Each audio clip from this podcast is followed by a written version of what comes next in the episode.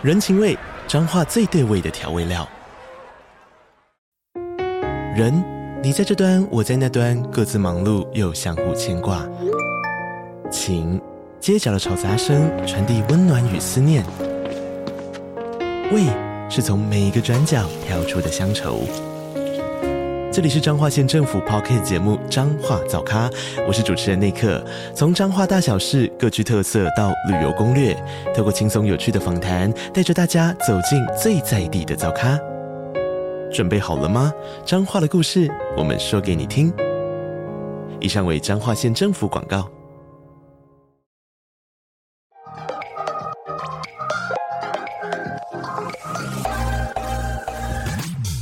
了解经营电商的美感吗？让各界电商领域专家把最精华的实战经验说给你听。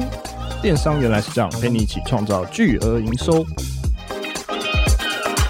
大家好，我是林科威，我是一方。今天很高兴邀请到小宝优居的创办人王伟顺来到现场，来跟我们分享一下数据还有电商的变化。我们欢迎他。Hello，科威你好，一方你好。好，其实我们今天想要请小宝来跟我们介绍一下您的背景，还有小宝优居的品牌还有服务。好，感谢今天的邀请，让我们有这个机会来分享小宝优居我们正在做的事。小宝优居这个品牌创立至今是刚满六年的时间。对，那我们对于第一次成家而且完全没有任何经验的人而言，我们在提供他们一个成家的体验。对，那我们想要带给他们就是一个全透明的。设计流程、施工流程以及透明的一个完整的服务流程。对，那但我们的客户包含举凡说像新城屋，又或者是中古屋，又或者是像现行像建商他们的预售屋顾客，都是我们的服务范畴的客户范围。那我们现行在这个包含像台北、桃园。新竹、台中、台南、高雄都有我们的服务据点。我们每一个服务据点都有十几位的设计师，在为呃不同的想要成家的人去陪伴他们去走过这一段路。那想要问一下，因为刚刚我们前面就是开路前有聊到说，你们过去其实是在做文创商品的电商，是为什么会走到就是现在目前的服务呢？我们确实在七八年前的时候，我们当时做的是一个文创商品的一个电商品牌。对，那。以前我们也不叫电商，以前那个时代就是包含不管在雅虎啊、PC 或某某，大家就叫网拍、哦、网购。对，嗯、电商那个时候跟当时的朋友其实呃不会用电商这个名词。当时我们其实就有跟很多不同的设计师合作，然后有开发我们自己品牌电商的一些设计居家的小物。对，然后就我们有自己的一个设计团队，然后有跟很多设计师合作，那就放在各个不同的购物网站上面去做自己的品牌贩售，然后也创造自己的官网。那当时我们意识到一件事情是，我们认为就是将，因为当时一直已经去谈到包含 O2O 的议题啊，又或者是谈到很多这种品牌型电商，然后一直很大量的快速的转变。那我们意识到，其实以食衣住行娱乐的这些项目的转换当中，我们当时做的算居家的设计小屋，举凡杯子啊、室内拖鞋啊等等的这些呃家饰品或者是家用品的部分，那。我们当时呢，一年大概做四千多万的营业额。那这四千多万营业额，却看到的是我们有六百多平的仓库的库存。对，对，因为它其实这个是一个很奇妙的事情。它其实可能很像，比如说像女装，它可能你们有一些那个呃内内搭裤啊，然后衣服啊等等的是那种基本款。可是它的汰换速，其实居家设计小物的潮流速度也很快。可是它一个 piece 下来，其实我们当时是只有锁定在台湾的网购市场去贩售。我们确实当时有创下过，就是成一个礼拜的时间，然后当时跟雅虎合作，然后呢是一个礼拜就可以贩售两三千双的室内拖鞋，对这种成绩。可是我们那时候遇到一个状况，是我们可能比如说我这一个档期，然后。呃，我可能下了五千 piece，然后确实成功，一个礼拜也贩售三千多双。可是他过两三个月以后，哎，你库存卖完了，那要再下一批。五百双的批量的时候，哎、欸，它又过季了。对、嗯、对，那我觉得当时这个对我们来说的挑战蛮大的，而且七年前跟八年前，其实我们自己又没有很个人又没有很成熟的去有所谓的大数据跟分析的思维，就包含像最近这三五年的时间，大家都已经很清楚，包含这整个 CDP，然后数据分析的架构。可是，在那个时代的时候，我们使用的一些电商或我们自己的官网，它背后没有这么多 dashboard 可以去分析这些数字，然后。但也是因为自己的那个能力不足，然后所以我们就会有很多的这种库存。所以当下我就跟我们当时的 co-founder 一起决策，我们就在。星光啊，大圆百啊，然后成品啊，我们就办了很多，甚至跟另外一两个就是做文创小物的电商的朋友，然后就办了这种特卖快闪，对，然后清仓，对，然后结束我们当时的那个品牌。当时我们意识到我们的天花板在那边，然后也不知道如何有效的去更向上的去成长跟扩张，而且最主要有一个原因是，那个时候的我很像就是觉得在做生意。然后我不知道为什么要一直做这件事情，然后把它做大。嗯，虽然会觉得说，诶，我很喜欢设计小屋，我也会觉得跟很多设计师合作，让我们这些设计的东西被看见，我们觉得很棒。我初衷确实是这样，可是做啊做啊做啊，就是不知道那未来到底是要变成什么样子，所以当时就决策要转换跑道，结束这一个商业模式。这样，那当时会看到什么样的契机？所以从慢慢转变成现在在做的家具规划师这个服务。首先呢，就是。我们当时其实是看到一个状态，是很多做电商的朋友，不管做很多不同的产业，大家其实都有一样很大的库存控管问题跟数据资讯问题。那我们那时候一直觉得。像在七八年前的时候，大家都其实都已经对于淘宝啊等等的啊，或者是像 Amazon 等等的品牌都已经非常的清楚，所以其实可以看到世界在这个趋势演变当中，它其实已经会变成另外一场的战争。那我们当时觉得我们没有办法冲破这个营收天花板，而且我们的库存的周转率过低，那而且我们觉得我们的选对的，我们选的这个市场的天花板在那边，所以我们最主要真的还是因为自己。没有办法想清楚到底我们一直做这件事情是为了什么，但是我们其实喜欢的是设计，对，所以我在这个商业模式结束之后，其实我有跟朋友在台北，我们做了一个室内设计的公司，当时我们就是做了很多商空。啊，然后也做了很多天幕的豪宅。对，那我们当然那个时候其实我们就将我们的公司开在龙江路，然后就是一个三五人的设计团队。我们当时意识到很多就是第一次买房子的人，他们都想要找设计师。那他们其实买了房子以后，他们其实充满着很棒的想象，他想要成家。因为你看哦，如果今天你买了房子以后，你开始会去思考。我家想要变什么样子？我可能总共要花多少钱？然后我的设计应该怎么做？我的动线怎么规划？我的收纳怎么规划？然后包含我的装潢要做什么？我的柜体要做什么？我家具要买什么？甚至我可能这一笔花费又是几十万或一两百万、两三百万。我们看到这个点的时候，我们开始切入一件事情，叫。成家这个市场，而且我们切第一次成家的市场，所以我们就推出了一个叫做成家设计服务，然后推出了一个职称叫我们一开始叫家具规划师，然后我们走了两年的时间以后，我们又将我们的职称改为成家设计师，陪伴就是每一个要成家的历程当中去走过这一段路，这样。诶、欸，那蛮好奇，就是成家设计师跟一般的设计师的差异在哪里，以及就是小宝优居你们最引以为傲的一个优势会是什么呢？我们成家设计师，他假设今天一方买了房子开始，对，那您可能假设买的是预售屋，可你就可能可能会有客变的问题存在。嗯、那客变的时候，我们开始就会陪伴你这一段路，然后给予你一些最中肯的建议。像我们一般来说，我们其实会明确的跟消费者说明，其实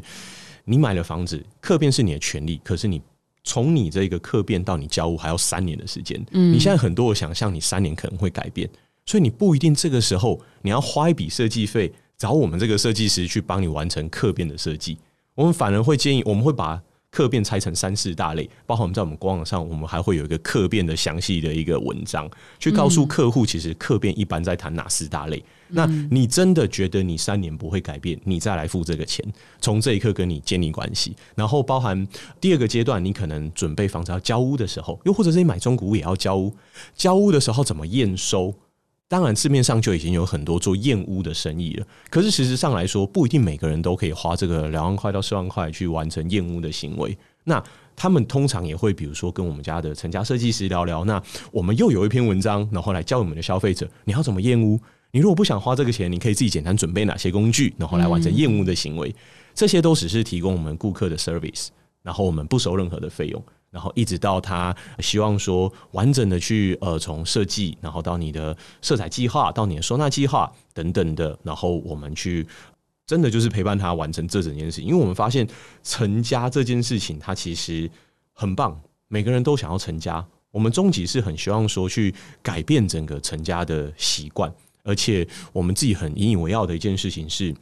我们的设计流程、施工流程跟报价方式是最透明的。嗯，诶，那想要再追问一下，就是什么样的透明方式会让消费者可能觉得，诶，好像找你们会比较优势？一般来说，就是像我们买了房子以后，我可能会开始在两三年前我就准备很多资料。你会发现啊，你现在真的随便 Google，在各大论坛或各大文章当中，到底我们所谓的设计流程与付款流程，到底应该正确的模式是什么样子？这个其实在谈的就是所谓的设计流程透明。那设计流程透明，它其实最好的结果，肯定以消费者来说，是一开始设计费怎么收，然后呢，你可能付了什么钱，花了多少时间，在各个阶段你会得到什么结果，而且一定是我将设计全部抵定后。我才去，且我将整个设计它要花费的总预算，后面施工总预算，我都跟你确认签名后，才算是我要正式开始付装潢款。这个点它其实是在，因为其实以我们这个业界来说，其实室内设计这个产业，其实有九成的公司可能都是商务人的公司居多。所以呢，在这样子的一个市场环境之下，它其实没有那么多的明确流程。所以很多时候，你可能在找设计师的时候，他你会问他：“诶，那我这样大概多少钱？”然后他就呃做一个，像我们以前是这样啊，在台北的时候，最早期不是做小宝优居的时候，当时我们很多同业的朋友都是我用一个设计简报跟你说，呃，你的动线我可能会怎么做，平配怎么做，然后呃风格大概长什么样子，用一些图片模拟，然后告诉你这样大概多少钱，一百五十万，然后你一百五十万，我就用一百五十万帮你规划。可是这个时候，你其实不知道你的一百五十万到底会长出什么样子，这才是最大的问题。所以，当你在付了哦，OK，看起来好像可以，你签了设计合约，开始付设计费，开始付装潢款项，做做做做做，做到有一天你突然觉得，哎，怎么跟我想的不太一样？我要改变，它就有改变的费用；我要追加，就有追加的费用。这其实是造成这个市场上，我觉得消费者他们有一个透明化的设计流程。然后第二个在谈施工流程。正常来说，今天当你找了设计师，设计师其实，比如说以建筑这个产业，它有分成建筑设计以及营造工程。它其实是不同的，所以在我们的公司当中，我们有设计组，也有工程组。成家设计师负责帮你完成你整个成家历程当中所有的问题，但你整个从开工到你入住这一段工程，我们有我们自己的工程监工专员。然后呢，现场帮你跟师傅做所有的沟通，现场所有的监工，以及呢，我们会做到这个用云端的摄影机帮你做及时的回报。你打开手机，打开 App，你都可以知道现在进度到哪边，然后现在做什么事情。这在谈工程的透明化这件事。那当然，最后一件事情在谈报价的透明，因为其实，在我们这个产业当中，呃，其实各位可以去随便 Google，拿开手机，你去 Google 说装潢空格报价单。你应该会看到很多的报价单都是客厅天花板一室多少钱？可是其实我们在讲报价的透明化，我们要拿掉一个字，就是“室”这个字。嗯，正常来说，天花板应该是要告诉你说，我今天客厅的天花板总共五点八坪，一瓶的单价多少钱？嗯，然后得到总价多少，并且清楚在后面告诉你说，我天花板我用的细酸盖板，我用什么样子的品牌，什么等级的型号的材料。然后用什么施工方法帮你完成？这个叫做报价单的透明化。对，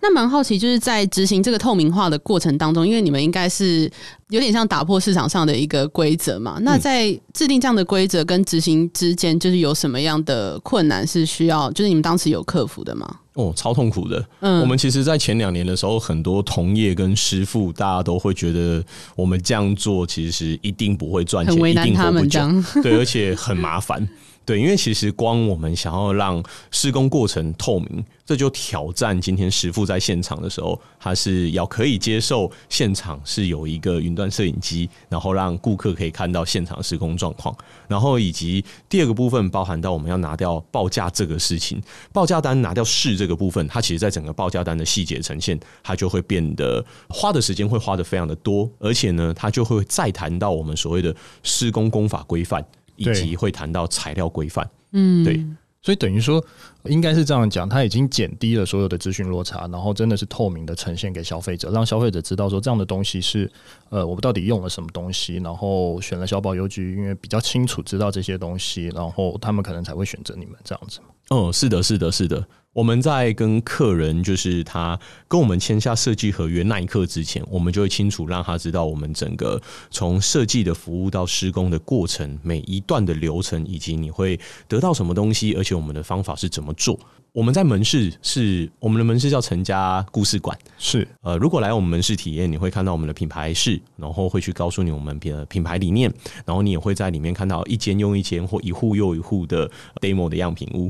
对，然后也会有材料室，材料室就会清楚告诉你我们的施工规范、我们的材料规范以及我们的报价规范。那当然，我们最后就会有一个梦想室，我们会让您看到很多其他客户他完成的作品集以外，也会清楚让你知道我们整个完整的设计流程跟收费模式。了解。那想要问就是，你们有因为服务到非常多的不同类型的客户嘛？那有没有一种客户是比较大众，就是你们比较频繁服务到的一个客户的轮廓呢？我们的客户轮廓来说，我们现行有六成是以新城屋的两房、三房顾客为主，两到三成是中古屋，一样是这个两房到三房的顾客为主。然后有剩下的一层客户，可能有预售屋的，也有这种大四房或透天宅的这种比较换屋主的顾客。对，我们会把它统称叫换屋主。所以主要都是比较以年轻的客户嘛，因为你们主要是走第一次首购的一个族群为主嘛。嗯，是的，是的，没有错。哎，那我想要回过来问，就是成家设计师有什么样的门槛，然后需要多长的时间的训练？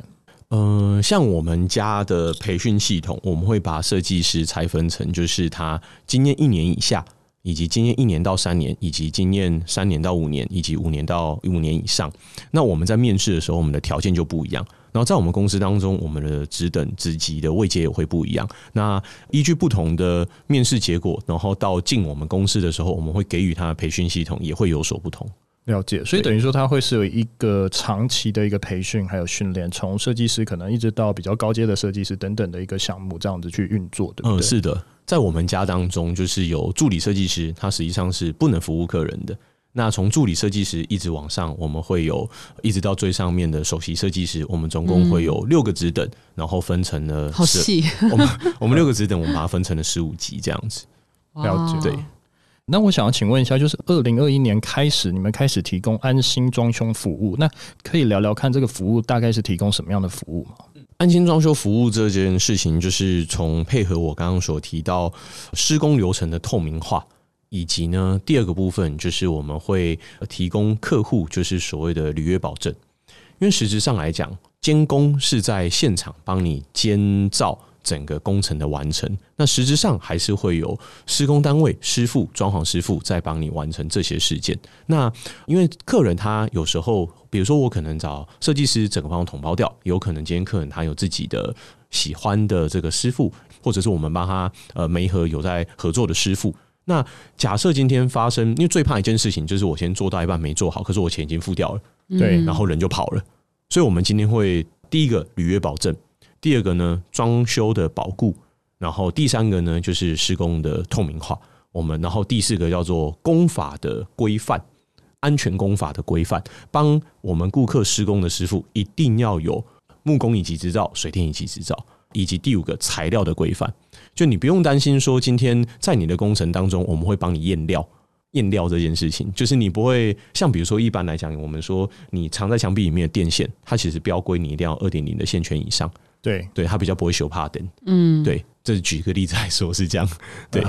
那我想问一下，就是小宝优居除了提供客户服务以外，那是否也会跟建商合作呢？哦，是的，我们也是在二零二零年开始有大众的跟不同的建商合作，那都是以连锁型的建商为主。那从他们的这个接待中心到他们的食品屋，然后当然到后端他们的顾客，去为他们提供服务这样。那想问一下，蛮好奇，因为你们一次会服务非常多个家庭去进行这个成家嘛？那想要问，就是在业务很大的情况之下，你们怎么维持就是每一个的品质是最佳的呢？我们会去限制第一个，我们家的设计师他每一个月到每一年的两人量这样子。嗯、然后第二个，我们家的监工也会有设定他每个月最多能服务的案件量体。然后呢，第三个部分包含我们的师傅，呃，在帮您家现场施工的师傅，我们也会去限制它的最高量能。所以呢，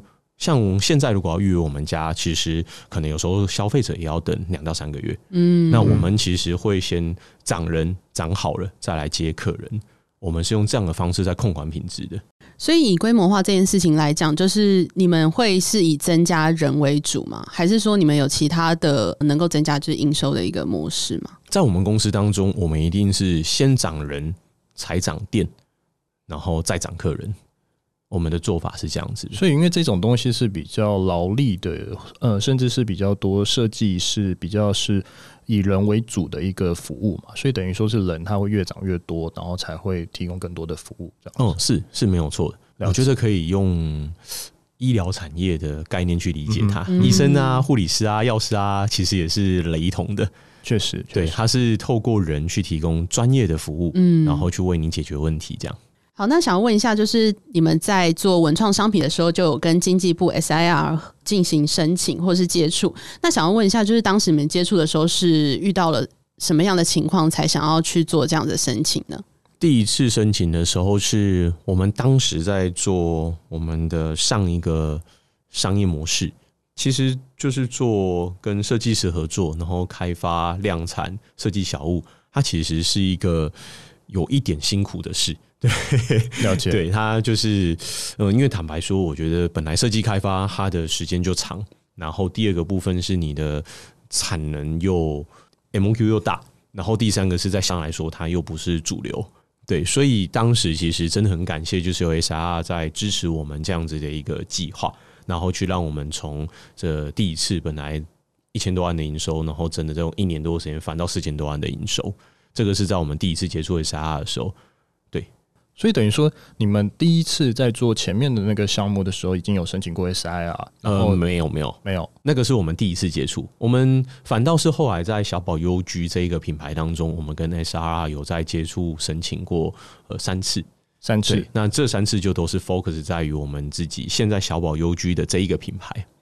了解。好，那因为我们知道，就是小宝，你从一百零四年就是开始到一百一十年，就有总共拿到了五次的 SIR 计划的一个补助。那可以跟我们分享一下，就是每一次的补助，你们大概会怎么样去应用呢？嗯，好的。首先，呃，我们第一次就是我刚刚提到我们上个商业模式的计划，对，然后后面的四次都是我们这六年在小宝 UG 这一个品牌的计划。那首先，我觉得第一个部分是因为我们自己很清楚知道我们公司发展跟我们要做什么事情，所以我们是已经定好要做这些事情，然后把我们要做的事件，然后再去申请呃 SIR 计划。所以我觉得是真的很感谢，就是经济部以及长官的支持，然后去支持我们在设计这个产业的颠覆跟创新。那我们在小宝 UG 这个品牌当中，我们第一次其实在提供的就是所谓的一个全新的商业模式，就是我刚刚提到的成家设计师去做所谓的 Total Solution。然后呢，我们在第二次的时候，我们其实去推出了一个就是虚拟实境 VR 的这个，因为我们一般看三 D，你就是看看看电脑，嗯，然后播到电视上。可是实际上，我们用虚拟实境的方式去增加客户的成家体验。然后在第三次的时候呢，是第三次的时候，我们就可以已经开始大量的在整合我们刚刚提到的安心装修服务的这样子的一个呃装修师傅们的资源平台。嗯对，因为师傅其实要的是稳定，然后他也希望大家看到他的价值，而不是把他当工人。所以我们在第三次当中，我们就去整合了装修的这样子的一个平台。对，然后到第四次的时候，我们又更进一步的去推出我们整个小宝成家故事馆的一个完整的体验服务，然后去整合刚刚我们现在已经做到的整个成家历程的 Total Solution。这是在这四个项目当中分别不同的历程，所以 SIR 真的是看着我们从这个品牌从第一年这个六百多万的营业额，然后到、嗯、到这六年当中，我们真的是翻了好几十倍的一个过程，然后以及看着我们包含有投资人的进入，然后看着我们这样子的成长。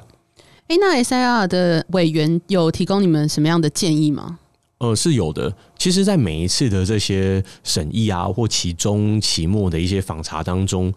因为 SIR 的老师，他有分成学术界的老师，也有分成业界的老师。其实大家会有不同的观点但是他们是从不同的面向在看同一个问题，反而可以让我们在很多问题的面向当中，有从学术比较逻辑面的方式去厘清跟拆解。那也有在这个业界面当中，他们实战当中可能一些老师遇到的问题，然后给我们更多的一些回馈。所以我觉得，在这个过程当中，其实有更多时候，我觉得跟老师们是可以当朋友的，因为他们其实都有很多他们自己在学术界跟业界的经验，是可以不要把他当审查官，就是把他当朋友。然后你本来就不要为了做而做，就是做你本来要做的计划，然后送了申请过以后，就把老师当朋友，他真的可以给你很多的回馈跟想法。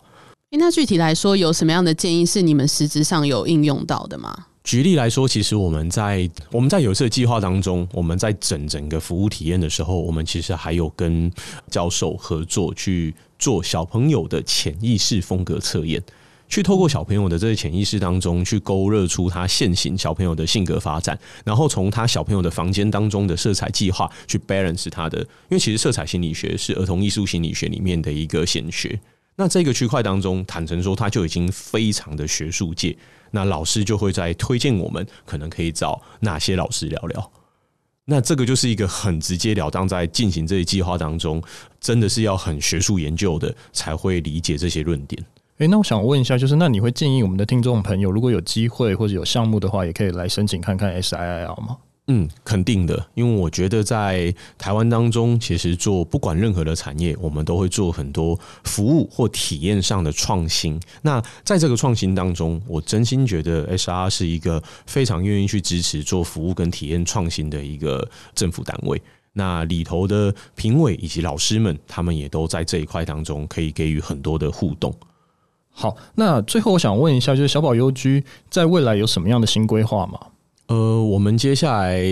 以短期来说，像我们明年会有一个大事件，我们在台中，我们会有自己的一个企业总部，现在快盖好了。对，那到时候也是很欢迎大家可以来找我们玩。对，那在这当中，可以不管说是建商的朋友，又或者是这个想要成家的朋友，又或者是想要一起合作去。改变这整个成家市场的朋友，都可以到我们的整个企业总部当中来体验小宝居想要带给大家的理念。然后呢，我们在接下来的五年当中，我们也会有发展我们的第二个事业体，然后希望可以更进一步的去改变整个成家市场的一些过程。